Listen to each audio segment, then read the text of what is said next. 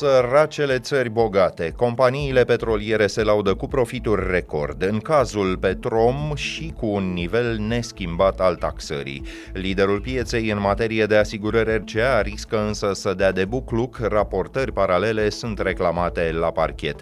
Iar la un profit uriaș se așteaptă și o vedetă absolută, un bilet la turneul lui Beyoncé poate costa echivalentul la 12.000 de lei.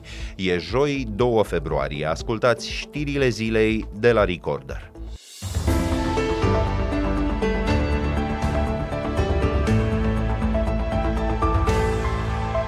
Foarte necesar avertisment, urmează câteva statistici care pot provoca amețeală. Mai bine de 10 miliarde de lei e profitul net al OMV Petrom de anul trecut, de trei ori mai mare decât în 2021.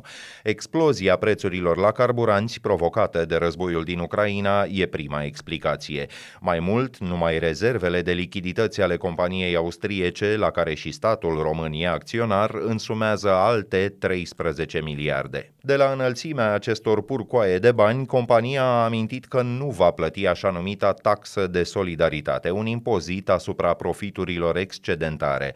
Petrom nu se încadrează în criteriile stabilite printr-o ordonanță de guvern, spune directoarea financiară Alina Popa nu datorăm această taxă. În situația în care, din motive pe care nu le putem vedea la acest moment, ANAF ar ajunge la o altă concluzie, bineînțeles că vom plăti toate taxele, contribuțiile acolo unde suntem obligați și trebuie să le plătim. Giganții din industria energetică au făcut cu toții profituri record în 2022. Americanii de la Exxon 56 de miliarde, Chevron 35, iar Shell 40.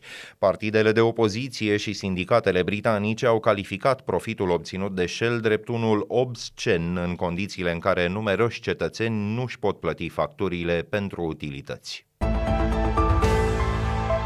Încă o criză cu iz penal pe piața locală a asigurărilor de răspundere civilă auto. Cotidianul Libertatea a descoperit că Euroins, cea mai mare companie din domeniu, nu declară numărul real al dosarelor din instanță. Altfel spus, falsifică indicatorii de solvabilitate și, potrivit sursei citate, vinde hârtii fără acoperire drept polițe RCA. Conducerea autorității de supraveghere financiară a depus o plângere penală la adresa întregii conducere Euroins. Dar Daniel Apostol e purtătorul de cuvânt al autorității de supraveghere financiară. Ori de câte ori, în urma acțiunilor noastre de supraveghere și control, au rezultat suspiciuni cu privire la o posibilă încălcare a dispozițiilor în materie penală, noi, autoritatea de supraveghere financiară, am sesizat organele competente cu privire la reglementările de piață încălcate de această companie. Noi am uh, aplicat uh, sancțiunile ce se impuneau. Adică ați uh, aplicat o amendă, dacă înțeleg corect. De-a lungul timpului am aplicat mai multe amenzi și am impus uh,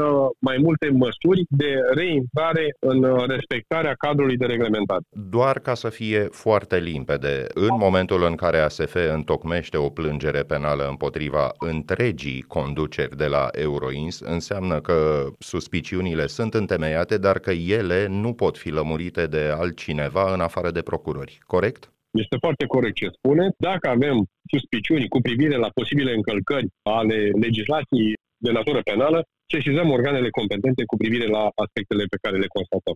Avertizori de integritate consultați de Libertate afirmă că numeroase dosare ale păgubiților au fost respinse, citez, din burtă și că acele cazuri ar fi fost înregistrate în documente oficiale într-o rubrică cu titlul Nu raportăm. Conducerea companiei pretinde că acele acte ar fi fost unele de uz intern. Șapte organizații civice îi cer ministrului Justiției Cătălin Predoiu să demisioneze imediat. Ele reclamă ceea ce numesc o încercare de mușamalizare a unei intervenții politice în justiție. Demnitarul PNL a anunțat în mod eronat într-un interviu la Europa FM achitarea soțului fostei șefe a Procuraturii Antimafia, Georgiana Hosu. Sentința definitivă din acel dosar e așteptată de fapt peste 5 zile. A invocat apoi surse neoficiale care i-ar fi transmis știrea falsă. Portalul g4media.ro a dezvăluit însă că ministrul Predoiu s-a întâlnit cu una dintre judecătoarele din complet la o zi după interviul incriminat.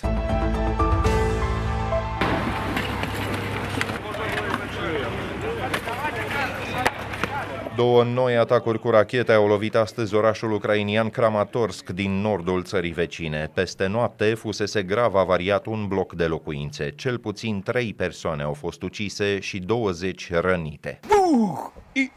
И начало как бахать, стрелять или что оно там происходило. Ну, где-то два... Unul dintre locatari a povestit că a auzit o explozie puternică și că a descoperit apoi că aproape întreaga clădire a fost distrusă. Atacarea intenționată a infrastructurii civile este o crimă de război. Aflată la Kiev, președinta Comisiei Europene, Ursula von der Leyen, a anunțat că la Haga va începe să funcționeze un centru internațional pentru investigarea crimelor de război comise în Ucraina. Uniunea Europeană pregătește de asemenea un al zecelea pachet de sancțiuni la adresa Moscovei. Parlamentul European a ridicat imunitatea a doi deputați socialiști implicați în scandalul de corupție Qatargate. Belgianul Marc Tarabella și italianul Andrea Cozzolino au votat ei înșiși pentru, deși se declară nevinovați. Patru persoane au fost deja arestate în acest caz. Suspecții ar fi încasat sute de mii de euro din partea Qatarului pentru a influența mai multe decizii în favoarea Emiratului din Orientul Mijlociu. Oficialitățile din Doha sunt acuzate că ar încălca în mod constant drepturile muncitorilor străini. Mulți dintre ei sunt tratați precum sclavii, afirmă organizațiile internaționale de apărare a drepturilor omului. La rubrica Fast Forward, alte știri care ne-au atras atenția pe parcursul zilei. O știa tot satul, dar acum o confirmă și săptămânalul britanic The Economist. România e pe ultimul loc dintre țările Uniunii Europene la capitolul democrație. În lume ocupăm locul al 62-lea după două state din regiune conduse de regimuri și autoritare, Ungaria și Polonia. Indexul democrației publicat de Economist spune că mai bine de jumătate dintre statele cercetate au regresat sau au stagnat anul trecut. Doar în Europa Occidentală, semnele de sănătate a democrației au revenit la nivelurile de dinaintea pandemiei de coronavirus. Regizorul iranian de film Jafar Panahi a început o grevă a foamei în închisoarea în care se află de anul trecut. Unul dintre cei mai importanți cineași din Republica Islamică, el a anunțat că refuză și orice tip de medicamente.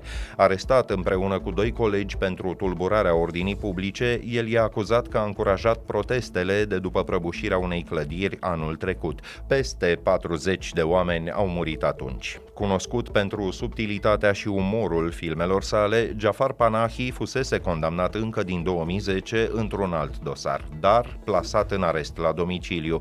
În ciuda unei interdicții de a mai regiza sau scrie, a continuat să muncească și să își trimită filmele în străinătate. Înghesuiala era de așteptat, dar foarte repede i-au urmat consternarea și hazul de necaz. Fanii vedetei americane Beyoncé au dat buzna la biletele pentru primul său turneu după șapte ani de pauză, puse azi în prevânzare. În cazul în care site-ul funcționează, prețurile ajung la aproape 200 de lire sterline, dar cei care își doresc locuri VIP au nevoie de aproape, atenție, 2400 de lire. She comfortable. Comfortable in my skin, cozy with who I am. Comfortable in my skin, cozy. Turneul care începe în luna mai e menit să susțină albumul Renaissance de anul trecut. Nu puțin dintre fani și-au amintit că una dintre piese îi îndeamnă pe ascultători să-și dea demisia și se întreabă cu ce ar putea să plătească acum pentru bilete.